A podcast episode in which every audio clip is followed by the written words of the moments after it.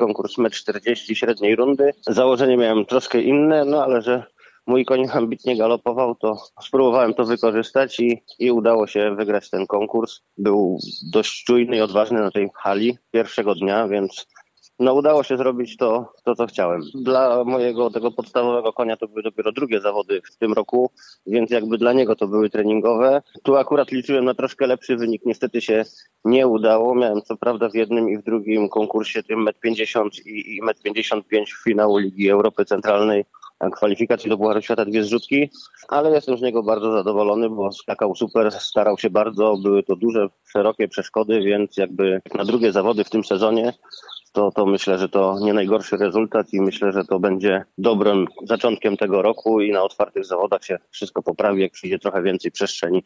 No teraz pojadę z y, młodymi końmi znowu do Leszna na, na ogólnopolskie zawody, żeby już się też tak bardziej szykować pod ten otwarty sezon. Zastanawiałem się nad mistrzostwami halowymi Polski, ale to jeszcze jest takie nie do końca pewne, czy to pojadę, czy nie, czy już się zacznę szykować do otwartych zawodów, żeby do tych Włoch się przygotować.